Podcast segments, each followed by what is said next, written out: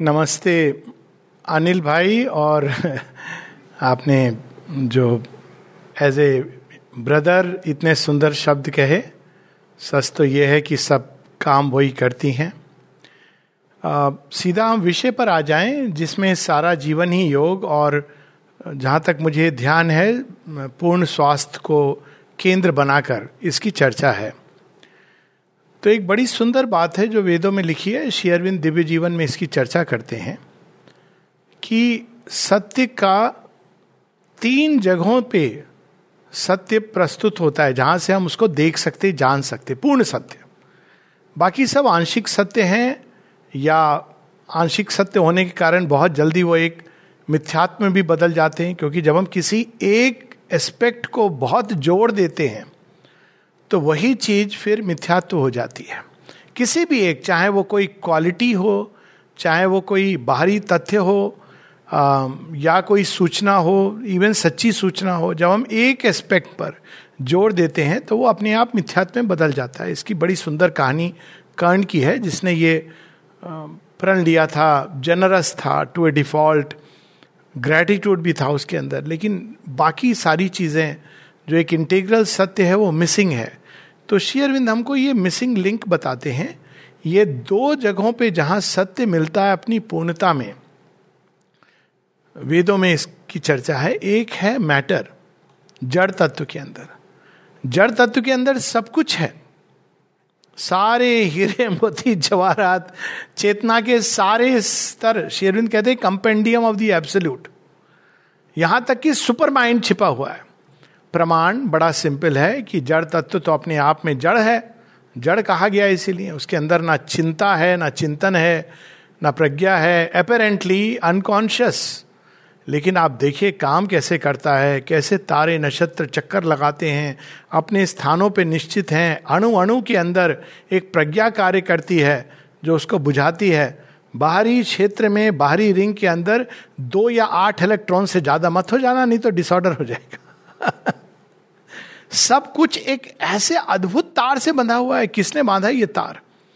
तो अगर हम देखें शेरविंद इसको कहते हैं कॉस्मिक डिटर्मिनेशन ये डिटर्मिनेशन कहाँ से आता है? एक बबूल का पेड़, हम लोग बचपन में कहावत सुनते थे, बोए पेड़ बबूल का तो आम कहाँ से होए? अब सच बात है कि जब आप बबूल का पेड़ बोते हैं तो बबूल ही क्यों होता है? ये लगेगा कि बड़ा ऑब्वियस आंसर है जीन्स अगर जीन्स के पीछे एक प्रज्ञा नहीं है तो आफ्टर ऑल जीन्स तो मैकेनिकल चीज़ें हैं, वो आपस में इंटरेक्ट कर रही हैं। Nobody knows how they interact कौन सा स्विच ऑन होता है, कौन सा स्विच ऑफ़ होता है, लेकिन देखिए आप ठीक सारे एरर्स पॉसिबिलिटी चांस संभावनाओं को साथ में लेके, वो बबुल की जो जीन्स हैं, वो बबुल बनाती हैं, आम की जीन्स आम बनाती है। लेट्स यूज़ ए हम लोगों को इस कहावत को थोड़ा बदल देना चाहिए। बोए पेड़ आम का तो बबुल कहाँ से हुए? पॉजिटिव देना चाहिए। हम लोग आम का पेड़ बोएँगे, बबुल का। वैसे बबुल भी अच्छा होता है, किसी के काम आते संसार में कोई चीज़ वेस्ट नहीं होती है। खैर, बबुल और आम को हम लोग किनारे करें। तो जड़ तत्व के अंदर सब कुछ छिपा है इंक्लूडिंग द सुपर माइंड और दूसरी जगह जहाँ पूर्ण सत्य है वो है इन द डिवाइन हिमसेल्फ एक बार श्री अरविंद ने कुछ पूछा था, आश्रम के संबंध में पूछा था, और मेरे लिए बड़ा आई ओपनर था कि माता जी के पास कौन कौन सी शक्तियाँ, क्या सारी चीज़ें कैसे कैसे लोग रहते हैं? शेरविंद कहते हैं because she is the divine divine consciousness सब कुछ है। Mental forces vital energies physical सब कुछ है। कौन सी चीज़ डिवाइन से कट ऑफ़ है? अगर डिवाइन से कट ऑफ़ हो जाए तो उसका अस्तित्व नहीं बचेगा। तो हाइयर ट्रुथ में, जिसको शेरविंद सुप्रामेंटल कहते हैं, वहाँ पे सुपर, सुपरमेंटल क्या है? ये ट्रुथ कॉन्शियसनेस ये वो क्षेत्र है जहाँ भगवान का original omniscience omnipotence real idea सृष्टि के बारे में उनका जो ओरिजिनल ब्लू है, वो सब वहाँ पाया जाता है। वहाँ पे भी पूर्ण सत्य मिलता है। और सारा जीवन वास्तव में उस पूर्ण सत्य के स्पर्श से इस पूर्ण सत्य को बाहर करने की प्रोसेस नॉर्मली ये प्रोसेस ऑटोमेटिक चलती है। अलग अलग चेतना के स्तर हैं, इन दोनों के बीच में बहुत बड़ा गैप है। जड़ तत्व और सुप्रमेंटल उसको मैं जानबूझकर विज्ञान में क्षेत्र नहीं कह रहा हूँ, क्योंकि ये एक वो वर्ड इतना डिस्टॉर्ट हो गया है। किंतु अगर हम इसको शेरविंद की वाणी में तो हम ये कहते हैं कि अति मानसिक चेतना, पर अति मानसिक साउंड्स टू फैंटेस्टिक तो हम उसको दिव्य चेतना, वही चीज़ है, उसको एक, उसका एक मोस्ट इंपॉर्टेंट एस्पेक्ट है। तो जड़ तत्व के अंदर भी दिव्य छिपे वहाँ अपनी संपूर्णता से बाकी सब जगह वो वेल करके प्रकट होते हैं। संसार में भी भगवान है, लेकिन भगवान छिपे हुए हैं। क्यों छिपे हैं? क्यों रिवील करते हैं? इस लुका छुपी के खेल में ही सारा रहस्य छिपा है प्रकृति का, सृष्टि का रहस्य छिपा है। जो ओरिजिनल गेम है हाइड एंड सीक का, वही खेल अगर जिस दिन हम जान जाएँगे तो बहुत जीवन आनंद में हो जाएगा। तो धीरे धीरे करके वो उजागर करते हैं अपने आप को। जड़ तत्व के ऊपर बहुत सारी चादरों में लिपटे हुए हैं। एक एक चादर को वो उघाड़ते हैं और धीरे धीरे धीरे जड़ तत्व आगे बढ़ता जाता है। वाइटल जीवंत होता है, फिर मन के द्वारा उसके अंदर विचार, सोच, ये सब चीज़ें थॉट ये सब उसके अंदर जन्म लेते हैं और फिर वो आत्मवान होता है। तो ये सारा जो सृष्टि में इवोल्यूशन का खेल चल रहा है, ये क्यों चल रहा है, कैसे चल रहा है? क्योंकि सृष्टि के अंदर भगवान छिपे इसीलिए इवोल्यूशन हो रहा है। उस सेंस में यदि हम देखें तो सारा जीवन योग है। क्या योग है? ओरिजिनल योग क्या है? For matter to unite with the supreme और आप देखिए कि सारे जीवन की जो प्रोसेस है, उसमें कहीं ना कहीं यही सत्य को उद्घाटित करने का प्रयास है। चाहे वो शिवलिंग हो, जिसमें हम देखते हैं divine soul with material nature चाहे वो रामलीला हो, जिसमें हम देखते हैं divine soul with Janaki, Bhumija, उनके दोनों की यूनियन जो कितनी कठिन होती है, कितनी लगभग असंभव सी प्रतीत होती है लास्ट में वापस भूमि में चली जाती हैं। जितनी भी कहानियाँ जीवन की हैं, उसके बीच में यही दो बिंदु हैं जिनको जोड़ने का प्रयास है। और दोनों ही मनुष्य को बांधते हैं। बड़ी सुंदर एक शेयरविंद की कहा, एक छोटी सी पोयम है ट्री ए ट्री वृक्ष वृक्ष को देख के हम क्या देखते हैं? A tree beside the sandy river beach holding to the skies its topmost boughs like fingers to the heaven they cannot reach वो वृक्ष को देख के लगता है वो हाथ उठा के दुआ मांग रहा है। पकड़ना चाहता है स्वर तक पहुँचना चाहता है। Like fingers to the heaven they cannot reach such is the soul of man his body and brain hungry for earth his heavenly flight detain अब ये फ़्लाइट डिटेन क्यों की जाती है? क्योंकि इसको छोड़कर वहाँ जाना ये काम नहीं है। हमारा इन दोनों को जोड़ना, दो छोर, इन दोनों को जोड़ना, इसी में सारा जीवन का सत्य निहित है। लेकिन इसको जोड़ने की जो प्रथम कड़ी है, मन प्रयास करता है, जो बात हो रही थी, अब अगर हम हेल्थ के बिंदु को पकड़ के चले हेल्थ नॉर्मली हम हेल्थ केवल शरीर जब रोगी होता है, लेकिन शरीर के रोग होने के पीछे अगर हम जाएँ तो हम देखें कि हमारी हैबिट्स लाइफस्टाइल एक बड़े सिंपल ढंग से अगर हम इसको पकड़ें। हमारी जीवन शैली जीवन शैली के पीछे हम जाएँ तो हम देखें हमारी मनोवृत्तियाँ। तो ये तीनों बिंदुओं पे लेवल्स पर वो प्रॉब्लम चलती है। अब मनोवृत्तियों के पीछे क्या है? ये कहना तो बड़ा आसान होता है। मनोवृत्तियाँ बदल दीजिए। पॉजिटिव थिंकिंग कीजिए। सबसे सुंदर डायलॉग जो जीवन का सबसे इम्प्रैक्टिकल जो लोग नहीं कर पाते हैं, अक्सर बोलते हैं, मेरे पास आते हैं, कहते हैं, सर, किसी ने मुझसे कहा पॉजिटिव थिंकिंग मैं भी जानता हूँ, लेकिन पॉजिटिव थिंकिंग करूँ कैसे? मैंने कहा हाँ ये प्रश्नों का प्रश्न है। कैसे हो? क्योंकि मन अभी उस क्षेत्र में श्वास ले रहा है। माता जी एक जगह कहती हैं कि my child you breathe poison in the world वो उस क्षेत्र में सांस लेता है जहाँ श्वास लेने मात्र से, जैसे हम लोग श्वास लेते हैं तो बहुत सारी चीज़ें ऑटोमेटिकली चली आती हैं। केवल हवा नहीं आती है, केवल ऑक्सीजन नहीं आता है। वो विज्ञान की किताब में है कि when we breathe we breathe oxygen जिससे हम जीते हैं। ऑक्सीजन के साथ साथ और भी पोल्यूशन आता है। केवल फ़िज़िकल पोल्यूशन नहीं आता है। एनवायरमेंट की ना जाने कितने स्पंदन हमारे अंदर आते हैं।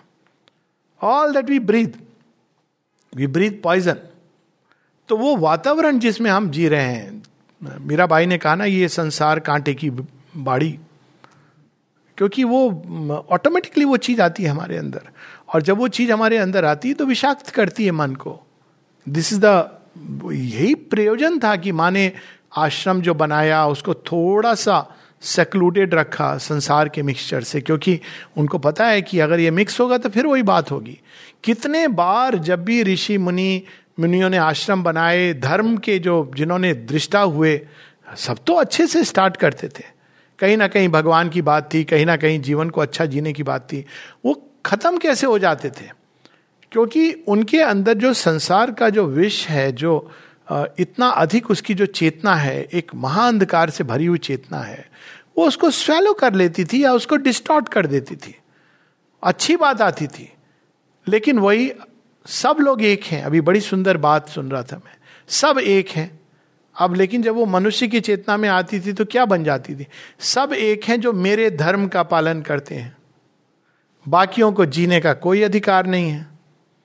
सब एक हैं जो मेरे जैसी ड्रेस पहनते हैं। सब एक हैं जो मेरी जैसी भाषा बोलते हैं। सब एक हैं जिनका कस्टम और कल्चर मेरे जैसा है। सब एक हैं जो मेरे एक ऊर्जा क्षेत्र में, एक सीमित जोग्राफिकल क्षेत्र में रहते हैं। अब ये एक बहुत बड़ी समस्या है। अब उस एकता में अगर विविधता को जोड़ दें, जो ओरिजिनल प्लान है, यूनिटी इन डाइवर्सिटी तो समस्या मैनी फोल्ड कॉम्प्लेक्स हो जाती है। तो पहले हमको उस सूत्र को पकड़ना है, उस चाबी को, जिसके द्वारा हम इन दोनों को जोड़ने का सही प्रयास कर सकते हैं। मन कैसे जोड़ेगा? मन तो स्वयं ही, इट्स लाइक एक एक वाक्य हम लोग पढ़ते थे फिजिशियन हील दाई सेल्फ उसके बहुत सारे मैंने वो टीचर टीच दाई सेल्फ पहले हम खुद को तो सीखें कि कैसे निरोग रखना है। अच्छी अच्छी बातें कर लेते हैं हम लोग। सो so, मन के पास वो चाबी नहीं है और यदि थी भी तो खो गई है। पहली चीज़ हमको ये समझना है माता जी कहती द माइंड के नॉट जज स्पिरिचुअल थिंग्स हम नहीं जान सकते जीवन को जब तक हम मन की केंद्र में, मन के सीमाओं में रहते हैं। वी कैन नॉट नो हम एडजस्ट कर सकते हैं एकोमोडेट कर सकते हैं, कोई बुराई नहीं है जीवन को सुंदर बनाने का, जैसे भी प्रयास हो, अच्छी बात है। लेकिन हमको पता होना चाहिए कि जब तक हम मन के सीमा में रहते हैं, जब तक हम एक बाहरी पर्सनालिटी से पहचान हमारी जुड़ी हुई है। I am mister so and so तब तक ये चीज़ संभव ही नहीं है कि हम एक परफेक्ट सॉल्यूशन जीवन का पा सकें। पहली चीज़, चाहे वो आप आयुर्वेदा, होम्योपैथी, एलोपैथी, मैं मेडिकल साइंस के कंटेक्स में कह रहा हूँ। This pathy that pathy sympathy empathy you can not find the solution शेयरविंद यही तो हम लोगों को बता रहे हैं कि इस ज्ञान के क्षेत्र में नहीं है। हम ढूंढते रहेंगे सब सब जगह, लेकिन हमको वो चीज़ नहीं मिलेगी। तो कहते पहले हमको वह कुंजी टच करनी है, जो इन दोनों को जोड़ सकती है। एंड दैट कुंजी is the psychic being the soul in man ये शब्द नहीं है। ये बहुत सुंदर लगता है आत्मा। कई लोग तो आत्मा से घोष्ट समझते हैं। कुछ ऐसे भी लोग दुरात्मा। आत्मा तो दिव्य का अंश है। यही वो चीज़ है जिसके अंदर दिव्य का एक अंश है। और दिव्य का अंश होने के कारण इसके अंदर वो सारी संभावनाएँ छिपी हैं जो डिवाइन कॉन्शियसनेस के अंदर है। और दिव्य का अंश जो टाइम और स्पेस के दायरे में उतरा हुआ है, बांधा है उसने स्वयं को तो उसके अंदर वो सारा ज्ञान ऑटोमेटिकली है फाइल्ड है। जिप फ़ाइल में वो सारा जड़ तत्व और इसका उसका सबके साथ कैसा संबंध जोड़ना इन द ट्रू वे वो सोल के पास है। तो सबसे पहली चीज़ है उसको हमको पकड़ना। तभी हम पूर्णता की दिशा में और जीवन को कॉन्शियस योग यानी सारा जीवन योग है, इसके दो लेवल है, एक अनकॉन्शियस इवोल्यूशन एक विकास हो रहा है, जड़ तत्व का विकास हो रहा है, भगवान से जोड़ने का काम। मनुष्य पिक्चर में आए या ना आए ये होता रहेगा। It does not depend on man लेकिन मनुष्य क्या कर सकता है? उसको एक्सेलरेट कर सकता है। और उसी में हम देखते हैं कि वो एक बड़ी सुंदर कड़ी बन सकता है, क्योंकि मनुष्य के अंदर चैत्य सत्ता विकसित होती हुई, या हम यूँ कहें कि मनुष्य जीवाणु से निकला हुआ, विकसित होता होता है एक ऐसी दहलीज पर पहुँच गया है, जहाँ वो उस लिंक को ढूंढ सकता है जो स्वर्ग और पृथ्वी को जोड़ सके। यही वैदिक ऋषियों की पूरी खोज थी। यही उनकी रिसर्च थी सच थी to make heaven and earth equal to as one equal and one इसी चीज़ को धरती पर राम राज्य या हेवन अपॉन अर्थ की परिकल्पनाओं और धारणाओं में निकला है। लेकिन कड़ी इसकी यहाँ मिलती हृदय की गुफा में छिपे चैत्य सत्ता के अंदर है। माता जी एक सम, एक जगह बताती हैं कि साइकिक क्या है? उन्होंने बहुत कुछ बताया है माँ शेरविंद ने इसके ऊपर। सबसे इंपॉर्टेंट चीज़ है कि one should find it and live by it लेकिन एक बड़ी सुंदर उन्होंने बात कही है कि this body is the lamp and the divine is the generator तो लिंक क्या है? The wire that connect it is the psychic और देखिए कितनी इंटरेस्टिंग बात है। When the soul withdraws the body begins to show signs of you know death and eventually dies क्योंकि वो जो अंदर में देही था, उसने कहा है okay I am going to change over मैं एक दूसरा घर लेने चला हूँ. तो ये जो सारा ये कनेक्टिंग लिंक है, इसी के द्वारा हम दिव्य की प्योर ऊर्जा अनडिमिनिस्ड अनडाइल्यूटेड अनडिस्टॉर्टेड सीधा का सीधा शरीर के साथ संपर्क में ला सकते हैं। इसी के द्वार से हम मन को इस प्रकार का बना सकते हैं कि इसके अंदर पॉजिटिव थॉट स्वतः ही आए। क्योंकि इसके पास वो एटमॉस्फियर ये क्रिएट कर देता है, जब चैत्य सत्ता में व्यक्ति जीता है, इसकी बड़ी जगह सावित्री में एक जगह जब सावित्री बैठ के कंटेम्पलेट करती हैं सत्यवान की मृत्यु होने वाली है, उनको पता है। अब क्या करना है? तो उनको पूरा एक वाणी सुनाई देती कि you have to do this yoga for man और पूरा एक प्रोग्राम आता है। ए वॉइस रिप्लाइड और वो पूरा उनको प्रोग्राम मिलता है कि ये ये तुमको करना है। फिर सावित्री पूरे अर्थ के पास्ट में जाती हैं। और अंत में वो कंक्लूड करती हैं कि धरती और स्वर्ग को एक यदि बनाना है तो कैसे बनेगी? Heaven either earth must uplift itself to heaven और heaven descend into earth but for this high spiritual change to be heavenly psyche must put off her veil and step into common nature crowded rooms and take the charge of breath and life and speech and act पहले हमको जो chief minister है, हमारी चेतना का, अगर हम ऐसे देखें कि प्राइम मिनिस्टर तो भगवान है और चीफ मिनिस्टर सोल। लेकिन क्या है, उसने डेपुटी दिए हुए हैं। डेपुटी वो सारे मंत्री हैं। अब ये कई बार हम लोग कहते हैं ना कि सिस्टम, कई बार सिस्टम्स की प्रॉब्लम। सिस्टम कैसे सही होता है? जब ऊपर वाला आदमी ठीक होता है। आप नीचे में कितना भी ठीक करेंगे, नहीं होगा। जब ऊपर वाला खुद करप्ट है। आप कितने भी चेक्स एंड बैलेंसेज लगा लीजिए। तो अगर हमारा जो रूलिंग गवर्निंग प्रिंसिपल है, जो गवर्निंग मास्टर है, वो सही है। तो वो अपने आप बाकी चीज़ों को ट्वीक करना और ठीक करना प्रारंभ कर देता है। तो वो गवर्निंग प्रिंसिपल अभी तक माइंड है।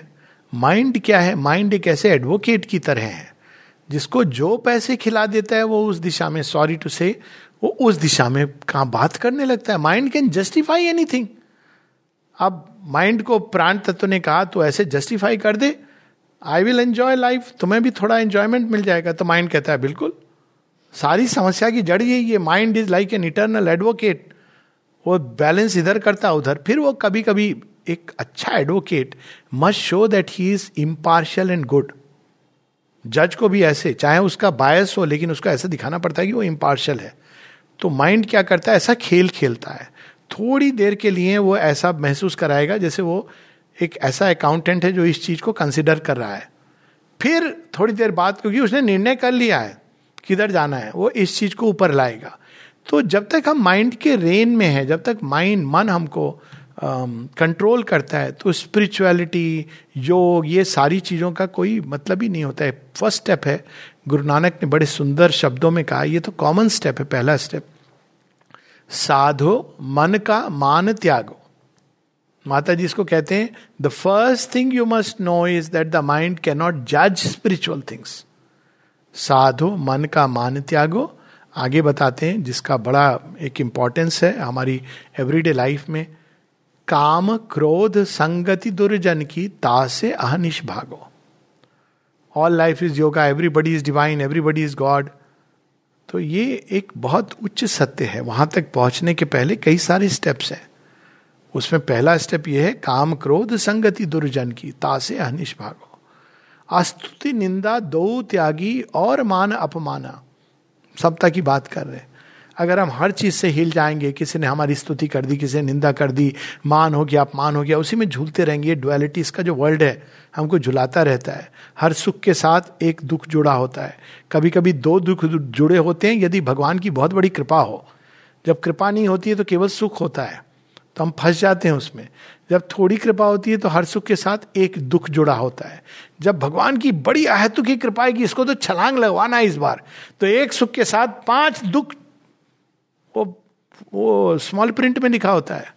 सुख मिल गया, बड़ा खुश हो रहा आदमी। स्मॉल प्रिंट में लिखा है you are buying five sorrows free of cost हम पढ़ते हैं ना बड़े एक्साइटेड होते हैं हाँ mutual funds are subject to market risk कोई नहीं पढ़ता है। ये बड़ा बढ़ जाता है पैसा, इसको ले लो। तो उसी तरह की चीज़ है। तो हम झूलते रहते हैं। टेम्पररी साधन। अब इसका इंटीग्रल हेल्थ से क्या मतलब? यही है इसका अर्थ। हम टेम्पररी चीज़ों में उलझे रहते हैं। तो हम कितने सारे डिलेमाज मॉडर्न मेडिसिन के कारण क्रिएट हुए हैं। व्यक्ति उम्र हो गई है। अच्छे से डिपार्ट कर सकता है। डॉक्टरों ने अस्पताल में कहा है, बच जाएगा। चाहे वो कोई एक बचता हो तो बच जाएगा तो हम हॉस्पिटल ले जाते हैं। अब देखिए हॉस्पिटल का क्या एटमोसफियर होता है। अच्छा भला आदमी जाए तो ऐसे ही लगता है कि मैं तो बीमार हो गया। सबका डॉक्टरों का चेहरा ये। अब कोई बताने वाला भी नहीं होता है कि जब ये बात केवल शरीर की नहीं है, ये तुम्हारे टोटल बींग की जर्नी ऑफ़ लाइफ है। Death is a process of life ये सारी चीज़ें कोई नहीं बताता है। Rog is a opportunity to discover something greater इसको कई बार ऐसे jokingly when you indulge in bhoga then there is roga when there is roga you can turn it to yoga but take the other way around when you take the life of yoga then you bypass the roga and find the bhoga तेन त्यक्तेन भुंजिता माग्रता कस्य सिद्धना undertake yoga you get rid of roga पर yog is nothing to do with asanas yoga is union with the divine अपने ही जो उच्चतम संभावना से जुड़ना that is yog yoga is not high intellectuality yoga is not philosophy yoga is not reading about scriptures ये सब अच्छे हैं चीज़ें better read scripture than useless gossip कहीं ना कहीं वो माइंड के अंदर वो तैयार करती है किसी भूमि को बट योगा इज़ जब हम अपने अंदर उस चीज़ को ढूंढ लेते हैं जो भगवान को जानता है और जो जोड़ सकता है हमको, जिस, जो हमारा संपर्क सूत्र है भगवान के साथ, वो संपर्क सूत्र चैत्र है। पहली चीज़ हमको ये क्लियर हो जाए तो ये अगर बाहर निकलता है तो आधी बीमारियाँ, एक रोग, मन के, प्राण के, शरीर के स्वतः ही दूर हो जाते हैं। माता जी ने इसके बारे में बड़ा सुंदर एक वाक्य बोला, एक, जब आश्रम में स्कूल खुला तो बहुत सारे लोग आने लगे। क्यों आते थे? हम पढ़ाएँगे। क्यों आते थे? हम बच्चे के अभिभावक हैं। अब आप अभिभावक हैं, बच्चे को ले लिया बट इट डजेंट मीन कि यू आर प्रैक्टिसिंग योगा और यू हैव अंडरस्टूड अब कई लोग ऐसे आते थे। तो जो योग के लिए आते थे, वो तो एक अलग कैटेगरी होती थी। जो स्कूल के लिए आते थे, वो एक अलग कैटेगरी होती थी। तो माता जी ने एक पत्र लिखा पत्र नहीं पैम्फलेट के रूप में वो दिया जाता था।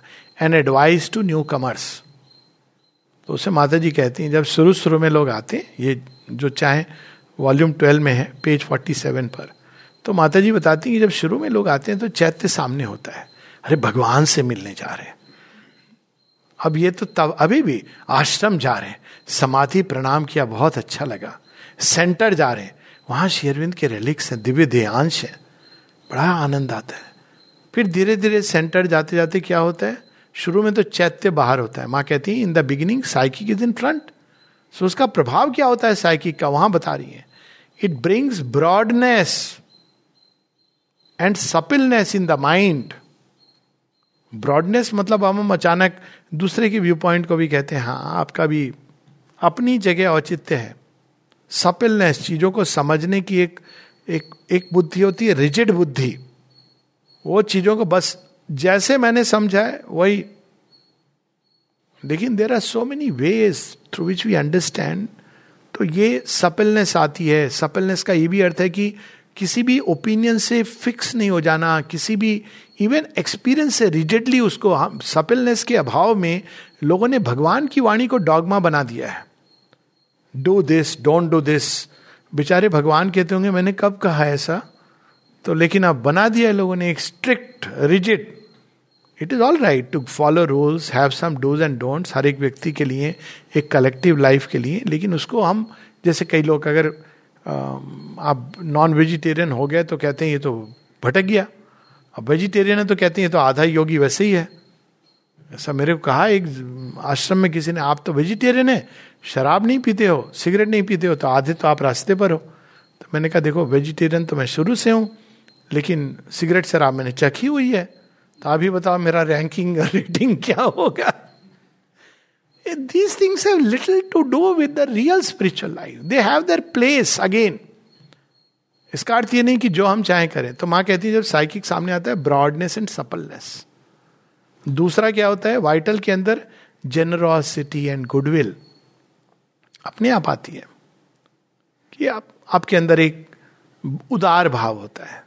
कंडेम नहीं करते किसी को। जजमेंटल नहीं होते। ये गया। जब कोई ऐसा कहे, ये तो गया। मतलब जो कह रहा है, वो गया। लोग कई बार बोलते ना, वो देखो, वो गिर गया। तो मैं तो पूछता आप गिरे होगे कई बार? इसलिए पता है कि कैसे गिरा, कहाँ गिरा, क्यों गिरा? और जो ऊपर की ओर उठा रहता है, वो क्या कहता है? कोई बात नहीं। आ जा। गिर के उठना तो माता जी ने कहा ना always look upwards towards beauty towards truth towards light यदि वो देखने लगेंगे, और वो तो सब कुछ उनके अंदर है तो वाइटल के अंदर वो जेनरोसिटी और गुडविल सब के लिए सद्भावना। कोई भी है, कि, किसी से युद्ध भी अगर आपको लड़ना है, होते हैं ऐसे अवसर, युद्ध भी आवश्यक है। गीता का पूरा ज्ञान इस पर आधारित है। You may have to fight a battle लेकिन वो पर्सनल बैटल नहीं होनी चाहिए। मेरा लाभ नुकसान देख के नहीं। वो होनी चाहिए धर्म के आधार पर। धर्म का आधार का मतलब वो नहीं कि भाई मैं अपने धर्म के लिए जान दे दूँगा जान ले लूँगा। धर्म मतलब कि जो चीज़ सत्य है, जो चीज़ हमको आगे प्रकाश उन्मुख कर रही है। तो वो चीज़ें जो मार्ग में, अंधकार में, रूप में आ रही है, उनको हटाना है। लेकिन वहाँ भी साहृदयता कि भाई देखो, आज हमें ये काम दिया गया है। तुमसे घृणा की बात नहीं, मेरी तुम्हारी, ये इसका टिपिकल एग्ज़ाम्पल होता है soldiers on the battle field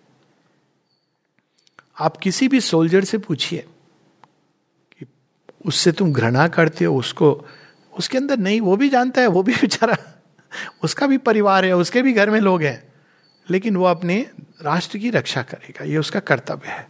कोई उधर आँच उठाएगा, आँख उठाएगा तो आँच नहीं आने देगा। This is is he is meant to do it ये कर्मियों का अंतिम पार्ट नहीं है, पहला भी शायद नहीं है, लेकिन at least we can understand कि how we can act even engage in a घोर कर्म विदाउट एनी पर्सनल हेट्रेड क्योंकि ये हमारा कर्तव्यम कर्म है। It is a way to understand Kartavyam कर्म का ओरिजिनल सेंस होता है, ये नहीं कि जो आपने जॉब किया है, कर्तव्यम कर्मी जिसके लिए डिवाइन ने हमको अपॉइंट किया है। So but that is a different discussion altogether तो प्राण के अंदर सहृदयता भी लाता है। देखिए श्री कृष्ण को कि अर्जुन को कह रहे हैं कि पता है मानना पड़ेगा कर्ण को। और वो बोल रहे हैं कि ये आप, सर, आप तो मेरी तरफ़ हो ना? हाँ तेरी तरफ़ हो। कर्ण को क्यों आप अप्रिशिएट कर रहे हो? देख, तेरे रथ पे मैं त्रिलोकी का भार लेके बैठा हूँ, साथ में हनुमान जी बैठे हैं।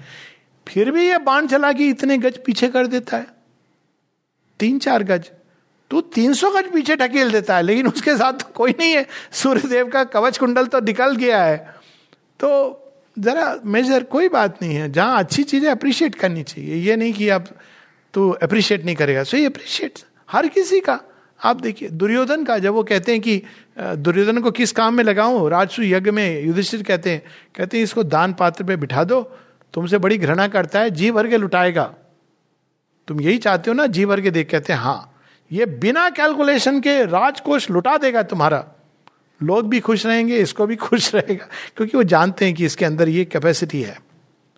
तो इस प्रकार से कभी भी कोई सहृदयता इट ब्रिंग्स दैट गुडविल और और फ़िज़िकल में क्या होता है? माता जी कहती हेल्थ एंड हारमोनी अपने आप स्वास्थ्य। क्यों स्वास्थ्य आता है? जब ये सारे लेवल जहाँ से रोग की सारी ग्रीड लस्ट एंगर फियर ये सारे जो पशु राक्षसी तत्व हैं, ये भाग जाते हैं। एक सावित्री में लाइन है, जब सोल बाहर आती है all moods unlovely unholy and true hide their shame in the सब सबकॉन्शियस डस्क जब अग्नि हम जलाते हैं तो जैसे पशु सारे चले जाते हैं, वो देख के अग्नि उनको लगता है कि ये एक ऐसी चीज़ जो हमारे पास नहीं है।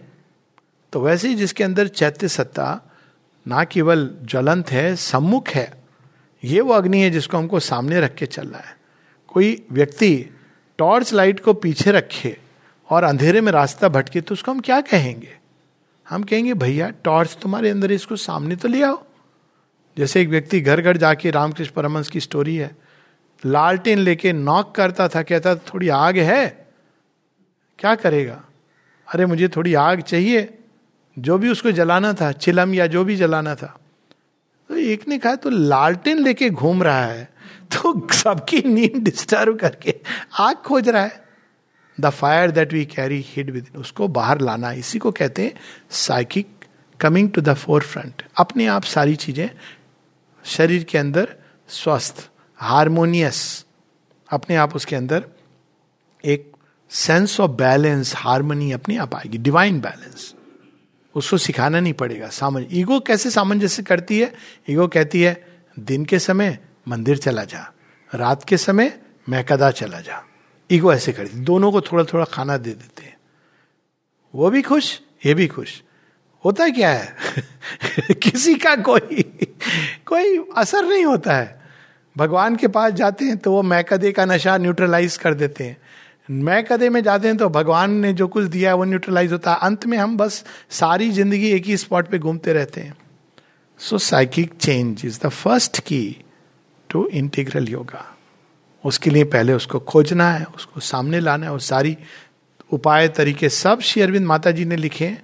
लेकिन जो की है उसका सिंपलेस्ट की जो श्री अरविंद ने कहा है साइकिक बींग को सामने कैसे लाना है? Simplest key devotion faith surrender to the divine mother यदि माँ में भक्ति है, भक्ति भी बहुत तरह की होती है, वो नाचने गाने वाली, कूदने वाली भक्ति नहीं, शांत, हृदय की गहराई से। वो भक्ति जो स्वयं को दे डालती है, कुछ मांगती नहीं। तुम्हारा हो जाऊँ, तुम स्वीकार लो, भक्ति। जिसके अंदर ये भाव आ जाता है, उसके अंदर मृत्यु आएगी पास में। जहाँ महाकाल खड़े हो, मारकंडे वहाँ काल कहाँ से आएगा? तो भक्ति डिवोशन फेथ माता जी ने एक मैसेज दिया था finally it is faith that cures आपने दवाई ली, अक्सर होते हैं, सब डॉक्टरों का ये अनुभव होगा, मेरा भी है। दवाई पर्ची पकड़ाई नहीं। मरीज़ पूछता है साइड इफ़ेक्ट होगा कि नहीं होगा? मैं कहता हूँ, लिखे तो बहुत सारे अगर तुम गूगल पढ़कर आए हो एक व्हाट्सएप में लिखा था कि बिना गूगल के अगर तुम कंसल्ट करते हो तो पाँच सौ रुपये मेरी फ़ीस है। और गूगल कंसल्ट करके आए हो तो डेढ़ हज़ार। क्योंकि अब मुझे तुमको समझाना पड़ेगा लिस्टेड होना और एक्चुअल होने में अंतर है। पर मैं पूछता हूँ, भैया, देखो, पानी पीते हो रोज हाँ? पानी का साइड इफ़ेक्ट होता है?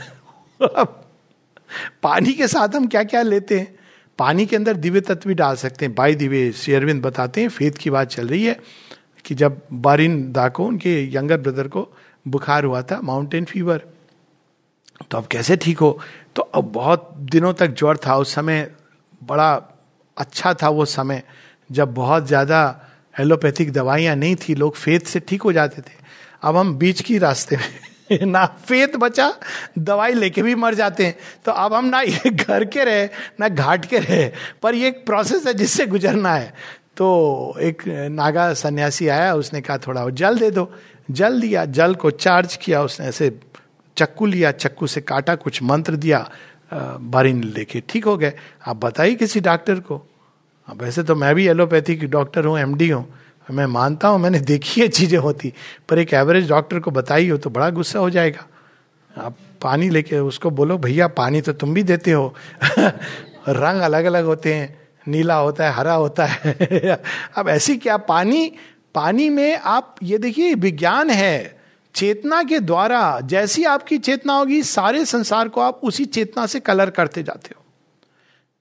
एक बुरी चेतना बुरी चेतना से, निम्न चेतना से जब हम किसी चीज़ को स्पर्श करते हैं तो निम्न चेतना की छाप उस पर चली जाती है। इसलिए भारतवर्ष में यह शेखंड का सिस्टम नहीं था। अभी थोड़ा सा शेखंड वाले लोग समझदार हो गए अभी कहते हैं, हाय लगता है जैसे कह रहे हैं, बाय बाय. हम लोग नमस्ते।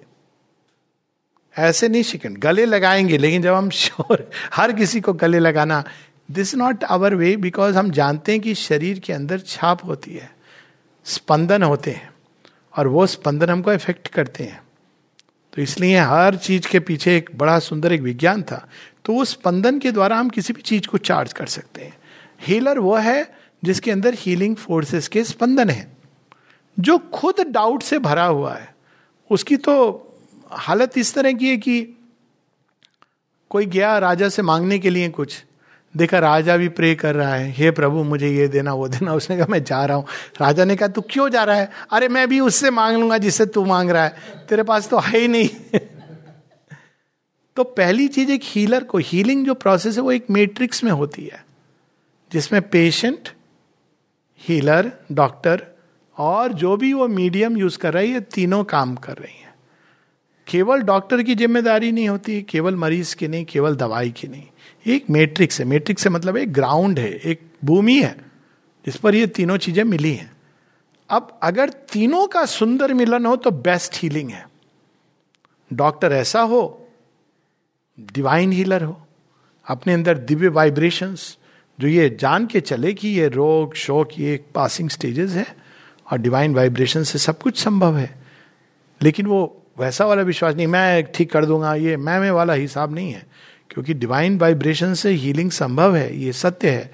लेकिन अब the human being has to go through many things matter की समस्या है उस थोड़ा दो मिनट बाद। तो डॉक्टर अगर ऐसा हो, जिसके अंदर ये डिवाइन वाइब्रेशन हो, मरीज़ ऐसा हो जिसके अंदर श्रद्धा हो, माता जी कहती हैं going to different doctors is like going to different gurus doctor shopping वैसे ही गुरु शॉपिंग होती है। अच्छा ये वाला गुरु ये कर दिया फिर वहाँ देखते हो तो पैसा बहुत लग रहा है। तो फिर वापस आ जाते हैं। अच्छा समाधि के पास लेकिन जाने के लिए कोई पैसे नहीं लेता। कोई आपको कोई लेक्चर नहीं देता तो बड़े खुश होते हैं लास्ट में कि this is the best not realising कि जो यहाँ मिलता है इतनी सहजता से। सो so, वैसी डॉक्टर शॉपिंग माँ कहती है go to the doctor in home you have faith and take the medicine that is gives with faith कितने लोग, हम लोग सर्वाइव किए ना। गाँव में रह के, पानी पी के, हरा, पीला, नीला, पता नहीं वो मिक्सचर लेके पिंक मिक्सचर लेके, दो दवाइयाँ होती थी पिंक और green we all have survived open well का पानी। ये नहीं कि हम वो करें, लेकिन we have lost that natural immunity क्योंकि हमारी श्रद्धा अब विभाजित हो गई। हम लोगों की अवस्था ये भारत में कि वैसे भगवान भगवान भगवान, लेकिन डॉक्टर साहब आप ही भगवान हो। वकील जी, आप ही भगवान हो। पुलिस जी, आप ही भगवान हो। और इन तीनों से बड़ा एक पहलवान है, पॉलिटिशियन। आप ही हमारे भगवान है तो भगवान के तो बुला किसको रहा है? पकड़ एक को। ठीक है, एक को पकड़ ले। राह पकड़, एक चला चल, पा जाएगा मधुशाला। लिखी ना बच्चन, एक रात पकड़ तुम चला चल उस तरफ़। तो ये एक मैट्रिक्स है जिसके अंदर। और अगर द्रव्य के अंदर द्रव्य गुण हो, ये भी आवश्यक है। मेडिसिन के अंदर एक हीलिंग प्रॉपर्टी होती है। वो किसने डाली है? नेचर नेचर ने कैसे डाली है? उसके पीछे प्रज्ञा है। वही जो सुपरामेंटल डिटर्मिनेट कॉस्मिक डिटर्मिनेट इसने हर चीज़ के अंदर कोई कोई गुण डाला हुआ है। पहाड़ के अंदर देख के एक गुण है भगवान का। They are thoughts of God नदी के अंदर एक गुण है। हर नदी के अंदर अलग अलग गुण है। गंगा लीजिए तो गंगा का इतिहास है कि भाई, विष्णु भगवान का उद्गार है। ब्रह्मा जी का कमंडल है, शिव जी की जटा है, सुरसरी नाम, उसको स्पर्श है उसका, न जाने उस समय कितने आश्रम वहाँ तो गंगा जी के अंदर एक पवित्रता का भाव है, उनकी प्रॉपर्टी है। वहीं यमुना चले जाइए तो यमुना देख के तो लगता है कि आदमी चंचल, चपल, वहाँ कृष्ण जी आते हैं, संभालने के लिए। तो every river has its own Narmada story it has its own quality उसी प्रकार से जितने भी पेड़ पौधे, बृहदारण्य उपनिषद इसी का है, कितने भी पेड़ पौधे हैं, जितने भी, उनके अंदर कोई ना कोई प्रॉपर्टी होती है। तो ये that was the way of Ayurveda we have lost it we अब वो आयुर्वेदा भी आयुर्वेदा नहीं रहा। आयुर्वेद की दुकान पे जाइए, वहाँ कहते हैं, आपको क्या प्रॉब्लम है? कोरोना? हम कोरोना की दवाई देंगे। ये तो आयुर्वेद है ही नहीं। आप उसको बोलिए कि हमें समस्या ये है कि हमें अपच की बहुत अच्छी अच्छी दवाई हैं।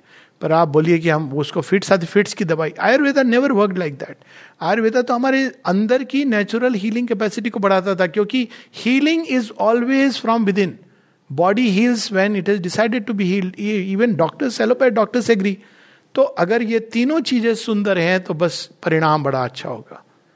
और अगर इनमें से two out of three chances are very high probability one then chances are poor but may pull through if none then वही none of the above all of the above वो वाली समस्या होती है।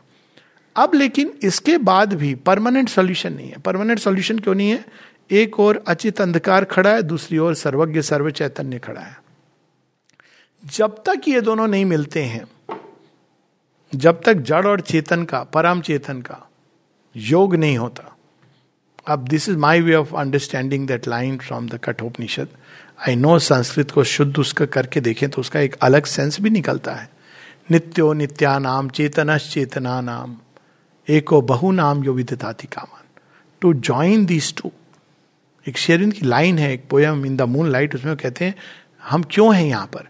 To build immortally with transient things transient thing क्या है? कलम, दवात, निब, कागज़ ट्रांजिएंट थिंग्स जिस चीज़ का भी बना लिए, उस पे किसी ने लिख दी Mahabharata. Immortally Savitri eternal things ये मनुष्य का कार्य है। तो ये कार्य उसी तरह से असदो माँ सदगम्या। एक अर्थ है इसका अंधकार से चलो, चल खुश रो घर आपने अब रहना भाई विदेश। रहना तो थी, इसमें नई बात क्या थी? आपके पर्सनल लाइफ में थोड़ा गुरु का प्रकाश था, बहुत अच्छी बात है। पर ये तो थी, रहना थी। आप तो चले गए, आपने ये नहीं सोचा कि यहाँ का क्या होना है? और भी लोग हैं जो रहना में रह रहे हैं। उनका क्या होगा?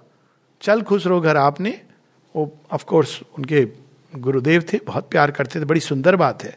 हज़रत निज़ामुद्दीन जब उनकी मृत्यु होती ही वॉज़ वेरी हैंडसम तो उनके वो सिर पे बाल, केश हैं ऐसे तो खुशरो देख के, उनको तो अमीर खुशरो लिखते थे, कपलेट्स अचानक आते थे। तो लिख, देखते हैं तो बड़े दुख से पीड़ित हुए। तो कहते हैं गौरी सोई सेज पे, मुख बिखराए केश। बिलवेड, मेरा सो रहा है। मुख बिखराए केश, ये मीनिंगफुल भी है। गोरी सोई सेज पे फ्लोर ऑफ़ अर्थ और उसके ऊपर है, उसके अंदर द डिवाइन एलिमेंट है, लेकिन मुख पे केश डार्कनेस अब जब उसने डार्कनेस अपने चेहरे पर मोड़ लिया तो चल खुश रहो घर आपने, अब रहना भाई विदेश। ये तो विदेश था ही। यहाँ रात हो गई, अपने घर चलो। लेकिन ये सॉल्यूशन नहीं है। असदो मा सदग्यामिया is not I mean it is one way to look at it from the untruth या फॉल्सूड या non being to the true being that is the first step from darkness to light is the first step from death to immortality is the first step इसी का एक दूसरा sense इसी में से आता है।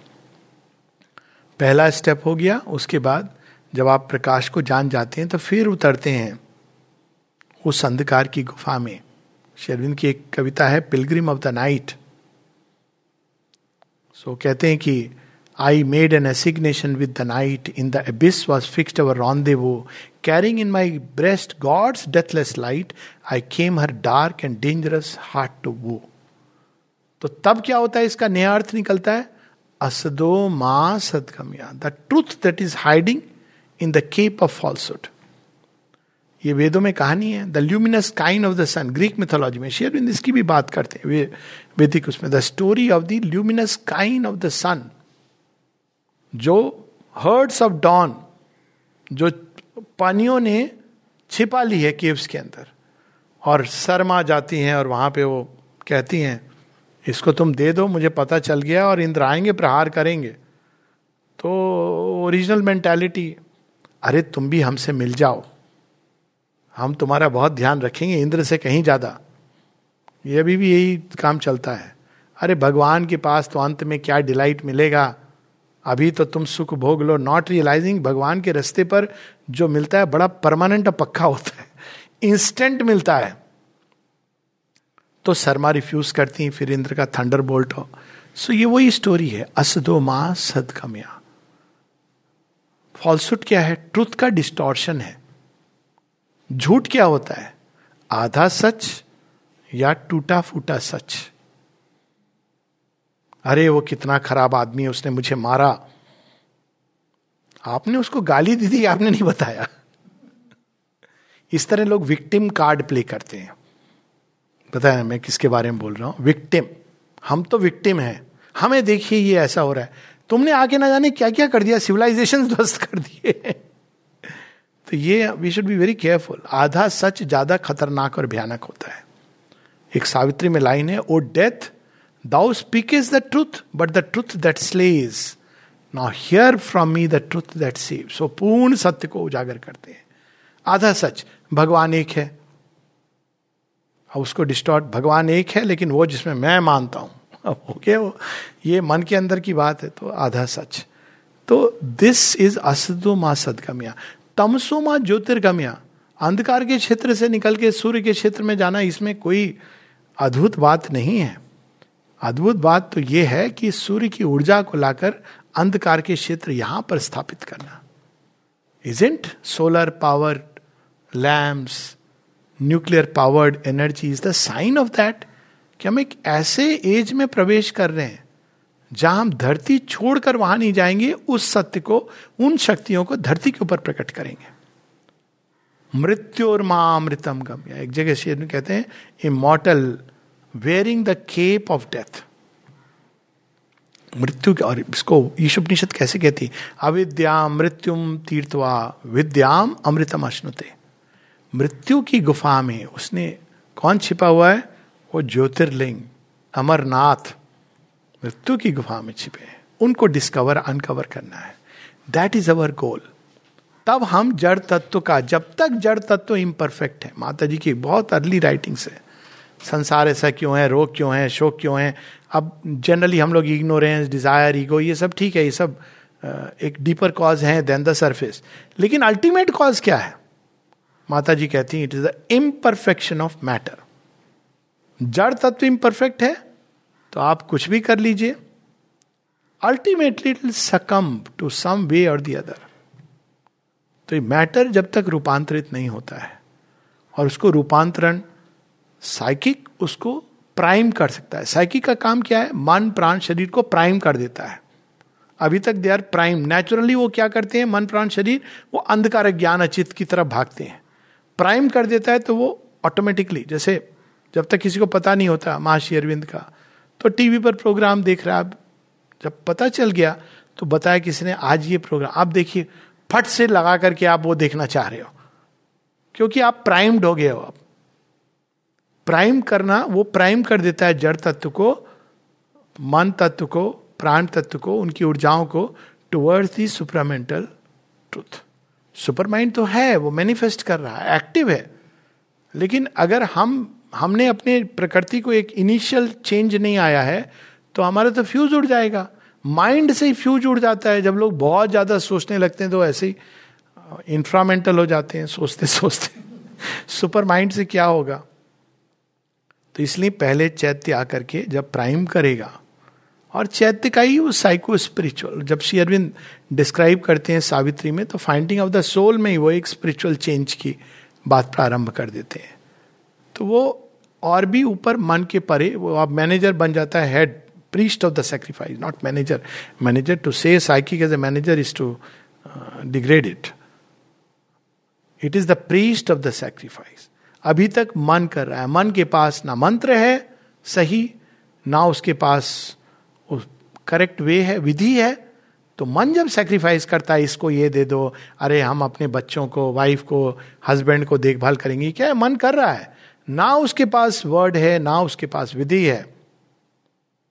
तो क्या होता है उस सेक्रीफाइस का, क्या उस पुरुषार्थ का लास्ट में क्या मिलता है? आप एक्सपेक्ट कर रहे हो कि आपने जीवन जिए हो, अपने बच्चे के लिए आपने पूरा जीवन झोंक दिया, जब बच्चा बड़ा होगा तो हमारे लिए सहारा बनेगा। मोस्ट नॉनसेंसिकल आइडिया बच्चा बड़ा होता है, कहता है, पापा, मुझे अमेरिका जाना है. हाँ बेटा, जा. वहाँ जाके तो चिट्ठी तो लिख दिया, चिट्ठी तो ईमेल, फ़ोन कॉल कर दिया। धीरे धीरे शुरू में होता है, जब तक पापा के पैसे की ज़रूरत है, फिर धीरे धीरे, ये नहीं कि बच्चे खराब होते हैं, अब वो बिज़ी हो जाते हैं अपनी लाइफ में, उनकी अपनी डिमांड्स लाइफ की डिमांड्स तो फिर उसके बाद पापा वेट कर रहे हैं। ये क्या, आपने यज्ञ में आहुति दी, मन ने दिया? उसके पास न मंत्र है, न शब्द है। यही अगर आप इस तरह से बच्चे को बड़ा कर रहे थे होते कि ये भगवान की संतान मेरे घर में आई है, उसके लिए मैं एक ऐसा वातावरण बनाऊँ कि वो अपनी ही उच्चतम दिव्य संभावनाओं को प्राप्त कर सके। तो क्या होता? बड़ा होके जब वो नेस्ट से उड़ता तो आप कहते, मेरा जीवन सार्थक हुआ। आपके बुढ़ापे की लकड़ी नहीं है ये सब। आपका जीवन सार्थक तब होता है जब बच्चा आपसे आगे, दिव्यता के क्षेत्र में आगे निकलता है। That is what is fulfilment of life तो असदो माँ सदगम्या वाली डॉक्ट्रिन करेंगे तो ये छोड़ दो, वो छोड़ दो। वो वाला कि यहाँ से वहाँ। जब इसके भीतर, जैसे एक बच्चे के अंदर अनेकों संभावना है, वैसे ही जड़ तत्व के अंदर अनेकों संभावना है, और उस संभावना का जो सीड्स है, जो अल्टीमेट है, वो है दिव्यता की। जैसे जैसे जड़ तत्व दिव्य होगा वैसे वैसे रोग, शोक उस व्यक्ति के जीवन से जो इसमें जुड़ गया है और उस पथ पे चल रहा है, सारे वर्ल्ड में नहीं होगा बिकॉज़ ये चीज़ें क्यों हैं जीवन में? ये हमारे इम्परफेक्शन का आभास दिलाती है। हर शोक हमें संकेत देता है कि देखो, जो सुख को तुम एंजॉय कर रहे हो ना, ये आधा अधूरा है, अपूर्णता। तो पहले तो हम भगवान को कोसते हैं, फिर कहते कोई फ़ायदा नहीं हो तो करेगा वही नटवर नागर, करेंगे अपने मर्ज़ी। तो फिर आप कहते हो अच्छा भगवान को भी नहीं कोस सकते, लोगों को कोसते हो कोई फ़ायदा नहीं, और विमुख हो जाएँगे। रादर, पहले लोगों को कोसते हो, फिर आप भगवान को कोसते हो, फिर अपनी किस्मत को कोसते हो। लास्ट में आप देखते हो, इनसे कोई लाभ नहीं हो रहा। तो कोसने की जगह हम समझने की चेष्टा करें कि कारण क्या है। कारण यह है कि एक इम्परफेक्ट लाइफ में हमको इमोर्टैलिटी जैसी चीज़ें, सोचिए एक आदमी जो हर तरह की उसमें कुवृत्तियाँ हैं कुछ अच्छी वृत्तियाँ भी हैं, शरीर में रोग हो सकता है, लेकिन उसको इमोटल बना दिया गया। कितनी पीड़ा का विषय होगा। वो बेचारा जिएगा अश्वत्थामा की तरह। लोग कहते हैं, अश्वत्थामा है कि नहीं? अरे, होगा भी तो भागा भागा छिप रहा होगा। उसने जो कुछ देखा होगा, कितनी पीड़ा महसूस की होगी। वो कहता है कि इमोर्टेलिटी मेरे लिए अभिशाप बन गई है। तो immortality for the imperfect man is a curse तो पहले हमको चेतना में पूर्णता लानी है। चैत्य स्पिरिचुअल कॉन्शियसनेस हायर कॉन्शियसनेस फिर supermental consciousness divine consciousness और फिर इस अंतर में जो चेंज आएगा, लंबे समय तक आउटर कॉन्शियसनेस नहीं चेंज होती है। फिर उसका प्रभाव धीरे धीरे धीरे बाहरी चेतना में, फिर फाइनली पेनल्टी में, जड़ तत्व में। और तब जैसे कि जड़ तत्व के अंदर से एक जीवंत जीव, जंतु निकले और जीव जंतुओं के अंदर से मनुष्य निकला, वैसे ही मनुष्य के अंदर एक दिव्य सत्ता को धारण किए हुए एक दिव्य मानव जन्म लेगा और तब divine life in a divine body Divya देह में दिव्य जीवन का स्वप्न पूर्ण होगा, तभी ये फाइनल आंसर और फाइनल रिडेम्पशन होगा मैटर का। तब तक हम लोगों को इस मार्ग पर आगे बढ़ते जाना है taking advantage and help of every situation यदि रोग है तो उसका लेसन कि भाई हमारे अंदर कोई इम्परफेक्शन है, अच्छी बात एक डिस्कवरी है। शोक हो रहा है तो हमारे अंदर कोई कोना है जो अटैच्ड है। हमारी धारणाएँ टूट गई तो मतलब सीमित थी, असी में प्रवेश करना है। अज्ञान का बोध, अज्ञान का परिचय इस सब चीज़ों की से हमको हेल्प डिराइव करनी है। To grow toward that ultimate remedy जो पहली बार संसार में श्री अरविंद इतनी स्पष्टता से प्रस्तुत कर रहे हैं और तब हम कह सकते हैं इन द रियल सेंस कि सारा जीवन योग है। अभी वो सबकॉन्शियस है, तब सचेतन रूप से जब हम जड़ तत्व को भगवान के साथ, दिव्य के साथ जोड़ते हैं और उसके अंदर छिपी दिव्य संभावनाएँ प्रकट होती हैं देन अवर होल लाइफ क्योंकि यहाँ तो हर चीज़ का बेसिस तो आधार तो जड़ तत्व है। तो तब हर जीवन की सारी गतिविधियाँ इवन थिंकिंग कहीं ना कहीं वो जुड़ी होती है ब्रेन एक्टिविटी से। तो तब हम कह सकते हैं कि ऑल लाइफ इज़ योगा सारा जीवन योग है। नमस्ते। कोई प्रश्न है तो हम ले सकते हैं। धन्यवाद, सर। उपस्थित सभी दिव्य जनों को मेरा पुनः प्रणाम। महोदय, मेरा प्रश्न ये है कि जैसे आपने बताया कि सोल हमारा जो आत्मा है और हमारी बॉडी है और हमारे कर्मा है। ये सभी तीन एलिमेंट अलग अलग एलिमेंट हैं। तो मैं ये जानना चाहती हूँ, क्या हमारे कर्म, क्या हमारे शरीर के कर्म और हमारी आत्मा का कर्म दोनों एक ही है या दोनों अलग है? धन्यवाद। कर्म की थ्योरी की मैंने अभी बात नहीं की इसमें, पर इस पर अन्यत्र बहुत सारी चर्चाएँ हैं जो उपलब्ध हो जाएँगी, पर संक्षेप में, आत्मा का कर्म और सोल का कर्म। तो इसमें हमको ये समझना है कि कर्म क्या है, अगर ओरिजिन में जाएँ तो आत्मा एक ओरिजिनल इंपल्शन देती है। जैसे भगवान ने सृष्टि को इंपल्सन दिया, विसर्ग। ओरिजिनल कर्म भगवान का है। और वही उसी कर्म का जो ओरिजिनल स्पंदन है एक एक जीव के लिए, जो आप देखेंगे कि पशु पक्षी में इंस्टिंक्ट के रूप में है। वही आत्मा में अंतर्भाष के रूप में as an intuition a kind of knowledge जो सोल के अंदर एम्बेडेड है। तो ये इंपेल करती है हमारी चेतना को। लेकिन जो हमारा माइंड है वाइटल है बॉडी है उसको ठीक ढंग से रिसीव नहीं कर पाता है। पहले तो कम्युनिकेशन लाइंस नहीं है। माइंड के अंदर वो आ भी जाता है तो क्वेश्चन करने लगता है। वाइटल मोह आसक्त है। अर्जुन की यही समस्या थी। ओरिजिनल जो उसका सोल का कर्म था, स्वधर्म था as a kshatriya to fight the great battle लेकिन अब उसके मन ने उलझा दिया, क्योंकि गांधी जी ने नॉन वायलेंस की बात की थी। तो अर्जुन बहुत घबरा गया कि अब मैं ये सुनूं कि गांधी जी की बात सुनो। साथ में उसने और भी बहुत थोड़ा इधर उधर से सुना हुआ था कि नहीं नॉन वायलेंस इज़ द अहिंसा परमो धर्म। तो परेशान हो गया बिकॉज़ उसका जो स्ट्रेट इंपल्शन था as a kshatriya to fight for the right and the truth मन ने उल्झा दिया उसको। वाइटल के साथ भी यही समस्या हुई। वाइटल मोहासक्त हो गया। अच्छा ठीक है I can fight for truth लेकिन ये कैसे हो सकता है? मेरे जो गुरुजन हैं, मेरे जो पूज्य जन हैं, उनके विरुद्ध में शस्त्र कैसे चलाऊ? मोहासक्त हो गया वाइटल और उसके बॉडी ने इन दोनों का प्रभाव बॉडी पर ऐसा हुआ कि गात ढीले हो गए, पसीना छूट गया पैनिक अटैक हो गया। उस समय तक एल्प्रेक्स नहीं बनी थी। तो क्या करे, बेचारा?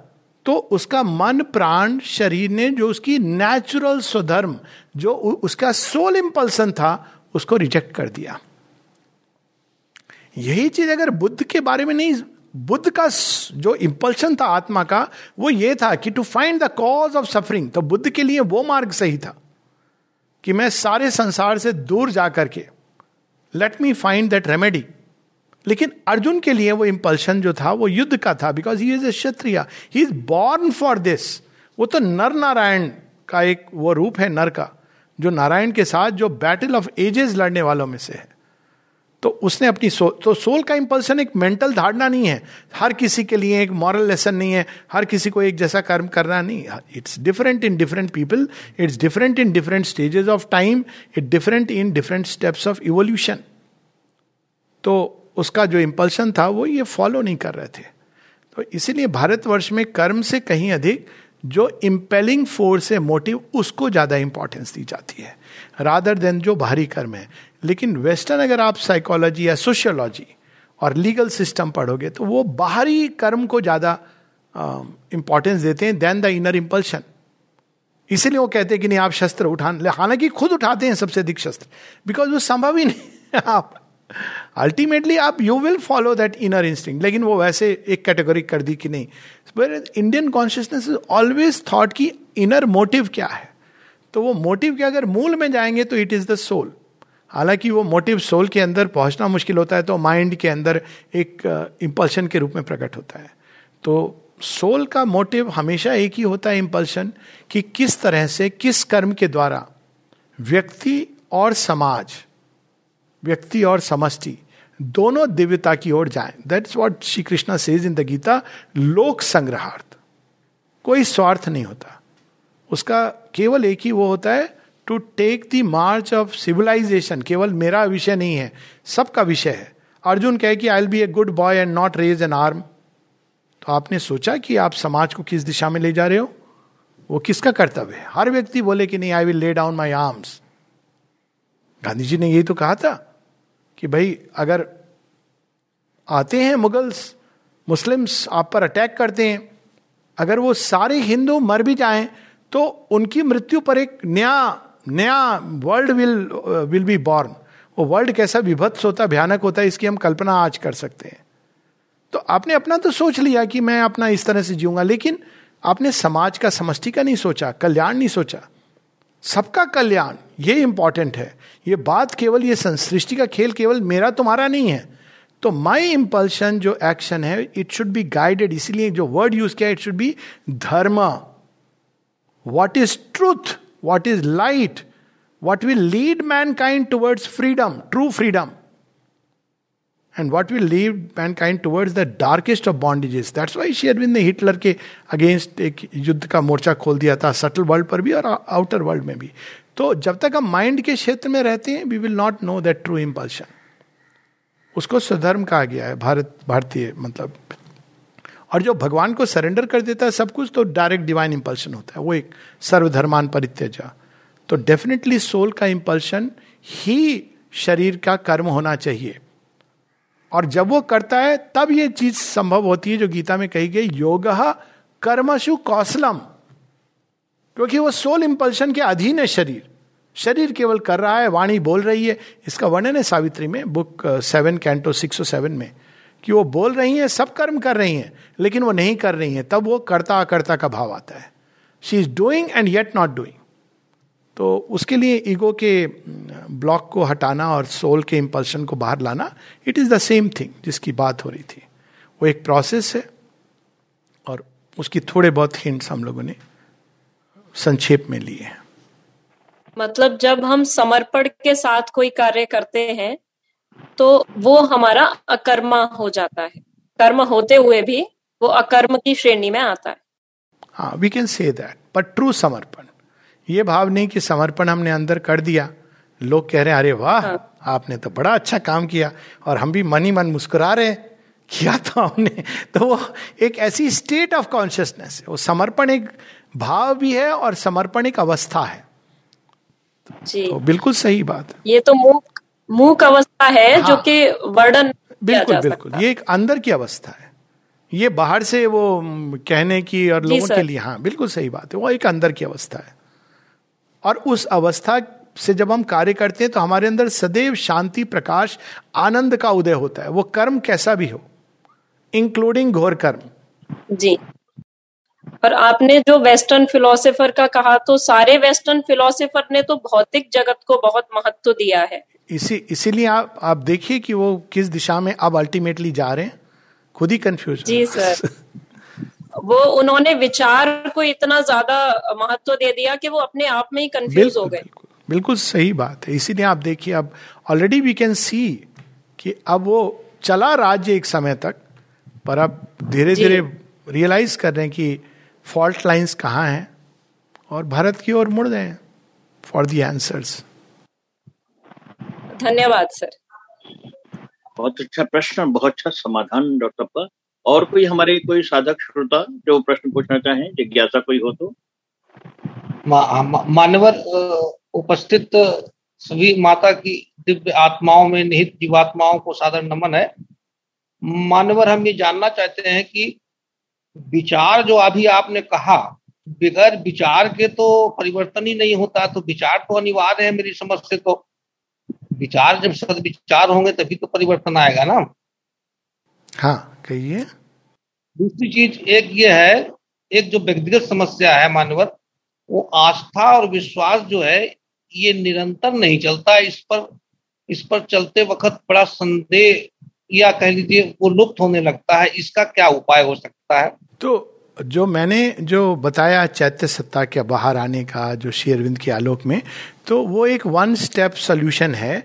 मतलब एक आजकल सिस्टम चला ना वन स्टेप शॉप आप वहाँ जाइए, वहाँ कपड़े लत्ते से लेके खाना पीना सब सामान मिलेगा। जूता, सैमसंग का, Samsung I should take the name of the brand okay कोई भी फ़ोन आपको मिल जाएगा वहाँ। सारी समस्याओं का वहाँ एक थिएटर भी होगा। ये एक one step solution is to find the soul लेकिन यदि हम नहीं कर सकते तो भी हम विचारों के अंदर अगर पूरी तरह शांत, पूरी तरह उनको स्टॉप भी नहीं कर सकते तो उनको शांत तो कर सकते हैं।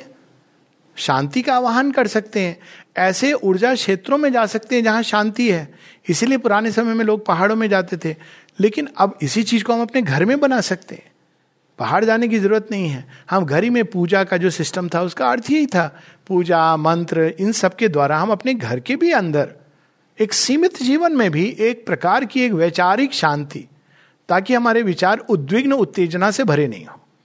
दोनों प्रकार हो सकते हैं ना विचारों के। एक तो प्राण तत्व छटपटाता और विचारों के रूप में प्रकट होता है। और दूसरा है कि विचार शांत होते हैं, उद्विग्न नहीं होते, उत्तेजना से भरे नहीं होते। तो उनके अंदर एक अलग प्रकाश कार्य करता है। विचार is just a capsule, it's a vehicle वो तो एक फॉर्म है। वर्ड्स का ध्वनि और शब्दों का एक वो संयोजन है। लेकिन ध्वनि और शब्दों के अंदर क्या भरा है, वो चेतना है। वो इंपॉर्टेंट है। तो हम अपनी चेतना को सुंदर बनाएँ, शांत बनाएँ और दिव्यता अगर बड़ी लगती है तो कम से कम उसके अंदर थोड़े से सत्य को लाने का, प्रकाश को लाने की चेष्टा करें। वो कैसे आएगा? अंदर में खुल गई गांठ तो बहुत अच्छा है। भिद्यंते हृदय ग्रंथि छिद्यंती सर्व संशया जो आपने कहा उसका अल्टीमेट सॉल्यूशन तो यही है कि जब हृदय की ग्रंथि टूट जाती है भिन्दते when you tear it cut asunder तो सारे संशय चले जाते हैं क्योंकि आपने वो देख लिया। अब समस्या नहीं, लेकिन वहाँ तक पहुँचने के लिए इसीलिए स्वाध्याय, सत्संग, जो ट्रेडिशनल तरीके बहुत सुंदर है। अक्सर मैं करता हूँ कि अगर डाउट है, मन में read Mother and Sri Aurobindo राद and discussing with people आप खुद ही देखेंगे कि वो डाउट्स चले जाते हैं, क्योंकि वो वाणी, सिद्ध वाणी है। यही अंतर होता है, एक सिद्ध वाणी में और एक जिसने उस सत्य को जिया नहीं है, वो बोल रहा है। सिद्ध वाणी जो होती है, वो डायरेक्टली उसके अंदर वो चीज़ हो चुकी है। डाउट्स चले गए हैं। तो शास्त्रों का अध्ययन, स्वाध्याय, थोड़ी देर शांत बैठना, अपने ही अंदर स्वयं को झांकना तो वो जो श्रद्धा श्रद्धा का जो सीसो होता है, वो चला जाता है। लेकिन जब तक वो चीज़ नहीं आती, तब तक ये फ्लक्चुएशन सबके जीवन में चलता है not to worry about it finally the divine takes care समर्पण के बारे में इस व्याख्यान में काफ़ी चर्चा हुई। सुबह से ही श्री अरविंद के साहित्य में हम पढ़ते रहे। बट हम जैसे सामान्य लोगों को कैसे समझ में आए कि हमारा समर्पण ठीक है या हम समर्पण में आगे बढ़ रहे हैं या ये सच्चा समर्पण है। जैसे श्री रामकृष्ण परमहंस जी बोला करते थे कि एक बिल्ली की बच्चे की तरह आपको समर्पण होना चाहिए अपनी माँ के प्रति। तो हम कैसे अपने आप को समझे कि हमारा समर्पण सच्चा है? ठीक है। तो थोड़ा मार्गदर्शन तो प्रश्न ये है कि हम कैसे समझें कि समर्पण सच्चा है? सबसे पहले तो जो घटनाएँ होंगी हमारे जीवन में, जो कुछ घटित होगा, जो परिस्थितियाँ बदलेंगी, उससे हमारे अंदर उद्विग्नता, संदेह कुछ नहीं आएगा। क्योंकि जब एक बार हमने अपने आप को भगवान को सौंप दिया सच्चाई से तो इतना तो स्पष्ट होना चाहिए कि ना ही इज़ टेकिंग अस अब टाइम टू टाइम हमारे जीवन में जो जो चीज़ें होती है, हमको वो समर्पण करते जाना है। तो दो लेवल होते हैं समर्पण के। एक होता है सेंट्रल सरेंडर कि, हे प्रभु, आज से मैं तुम्हारा हूँ मेरी नियति अब मेरी नियति नहीं है। आप इसको नचाओगे, जो बिल्ली के बच्चे की बात हुई। अब समर्पण सच्चा है कि नहीं, कैसे पता चलता है? बिल्ली के बच्चे को जब बिल्ली लेके जाती है, कैसे ट्रेन करती है? कभी अचानक वो पहले बताती है कूद, नहीं कूदता है तो धक्का देती है। और कूद जाता है बिल्ली का बच्चा। फिर वो उसको मुँह में पकड़ करके लेके जाती है तो बिल्ली का बच्चा तो माँ माँ करता रहता है। वो ये नहीं कहता, कहाँ ले जा रही हो? क्यों ले जा रही हो? ये सब नहीं करता है। तो जिस दिन समर्पण सच्चा होगा, एक तो केंद्रीय समर्पण हो गया, लेकिन अब जीवन में बहुत सारी चीज़ें प्रकट होंगी। घटनाएँ होंगी, जीवन की दैनिक दिनचर्या होगी, जीवन शैली होगी, उन सबको उनको ऑफ़र करते जाना है। तो उसका पहला लक्षण होता है कि जीवन में जो परिणाम आते हैं, वो चाहे हमारे बाहरी सत्ता को, हमारे ईगो को आहत करें या उनको जॉय दें, इन सब के प्रति हम एक सच्चा समर्पण, हम ना केवल संभाव बल्कि ये विश्वास के साथ कि जो हो रहा है हमारे जीवन में, वो शुभ होगा। इसको शेरविंद कहते हैं कल्याण श्रद्धा। तो एक संभाव होता है कि we just bear it endure it पर मन में चल रहा है, हे भगवान, ये क्या कर दिया तूने मेरे जीवन मैंने तो अपना जीवन सौंपा था। मानो बाकी सबके जीवन में कुछ नहीं होता है। Straightaway I am getting a VIP pass ऐसा नहीं है। कई कारण होते हैं। विजडम नहीं होती, हम लोगों को तो हम नहीं समझ पाते। लेकिन सच्चा समर्पण है तो अंदर में ये कल्याण श्रद्धा रहेगी। कि जो भी हो रहा है, जो भी होगा अल्टीमेटली इससे भगवान हमको उस इटरनल शुभ की ओर ले जाएँगे। बड़ी सुंदर लाइंस हैं सावित्री में। Whether it seem good or evil to man's eyes always for good the secret will works तो इसको कहते कल्याण श्रद्धा। उस समय नहीं समझ आएगा। यदि हम जाएँगे उस प्रोसेस से तो ज्ञान भी आएगा। दूसरी चीज़ समर्पण के साथ आती है जो नेक्स्ट लेवल की है। वह complete obedience to the divine guidance ये बड़ा कठिन, सबसे कठिन ये होता है। भगवान ने अब डिवाइन गाइडेंस अंदर से शेयरविंद ने तो कोई बचने का रास्ता नहीं छोड़ा है कि अंदर से गाइडेंस आ रही, मैं ये करूँ करूँ, सब लिख करके कह के चले गए। आपने पढ़ लिया, अब आपसे वो चीज़ हो नहीं पा रही है। तो मतलब समर्पण अधूरा है। तो क्या करना है स्टेट में? ये कॉमन प्रॉब्लम है। सबसे बड़ी प्रॉब्लम यही है। क्यों? ज्ञान समझ रहा है, मन समझ रहा है, लेकिन संकल्प और इच्छा हावी है उस पर। तो करना क्या है? उसको भी समर्पण करते जाना है। अपनी जो अशक्तताएँ हैं, अक्षमताएँ हैं तो वो सब समर्पण करना है कि, माँ I know I should do this justify नहीं करना है। जहाँ जस्टिफिकेशन होता है, वहाँ समस्या होती है, वहाँ समर्पण नहीं है। जहाँ विद्रोह है, वहाँ समर्पण नहीं है। कि हमने समर्पण तो कर दिया, पर देखो मेरा शत्रु जीत गया। अब गीता में तो लिखा है कि ये तो आसुरिक थॉट है। तो उस समय हमको ये कहना है कि प्रभु नहीं समझ आ रही आपकी लीला। मेरे अंदर बहुत सारी वीकनेसेस हैं नो जस्टिफिकेशन और ये भी मैं आपको देता चल रहा हूँ।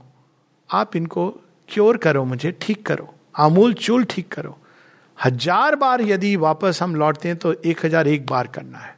तो समर्पण के साथ फेथ एंड्योरेंस परसिवरेंस एस्पिरेशन की सिंसेरिटी ये सब जुड़े हुए शब्द हैं। क्योंकि एंड्योर करना पड़ेगा। बिल्ली के बच्चे को एंड्योर करना पड़ता है। जब माँ धक्का देती है तो to take the challenge of life तो इस प्रकार से जब हम बढ़ते जाते हैं, लेकिन अगर मन के अंदर विद्रोह, शंका, संशय, ये सब अगर आ रहे हैं तो निश्चित रूप से समर्पण पूरा नहीं है। ये नहीं कि नहीं है, किया है स्टार्ट में समर्पण किया है।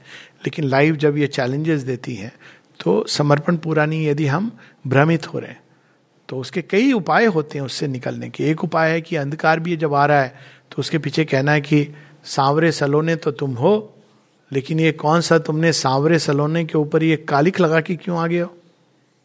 ये काला वाला मास्क हटाओ, सलोना वाला दिखाओ। Every darkness is nothing but a veil तो ये धीरे धीरे अभ्यास के साथ ये चीज़ें आ जाती हैं। शांति आती है समर्पण से। उद्विग्नता नहीं आती है। क्योंकि आपको पता है, आपने बागडोर जिनके हाथ में सौंपी है, वो रणभूमि और उनका तो रिकॉर्ड ही यही रहा है कि वो ले जाते हैं, कुरुक्षेत्र से भी निकाल के ले जाएँगे। यदि आपने समर्पण किया है तो फिर वो, फिर श्रद्धा आ जाती कि he will take me through all this नमस्ते। बहुत बहुत सुंदर समाधान और लगता है निरंतर सुनते रहें, डॉक्टर साहब बोलते रहें और निरंतर वो धारा बहती है। बहुत बहुत आभार बहुत बहुत धन्यवाद।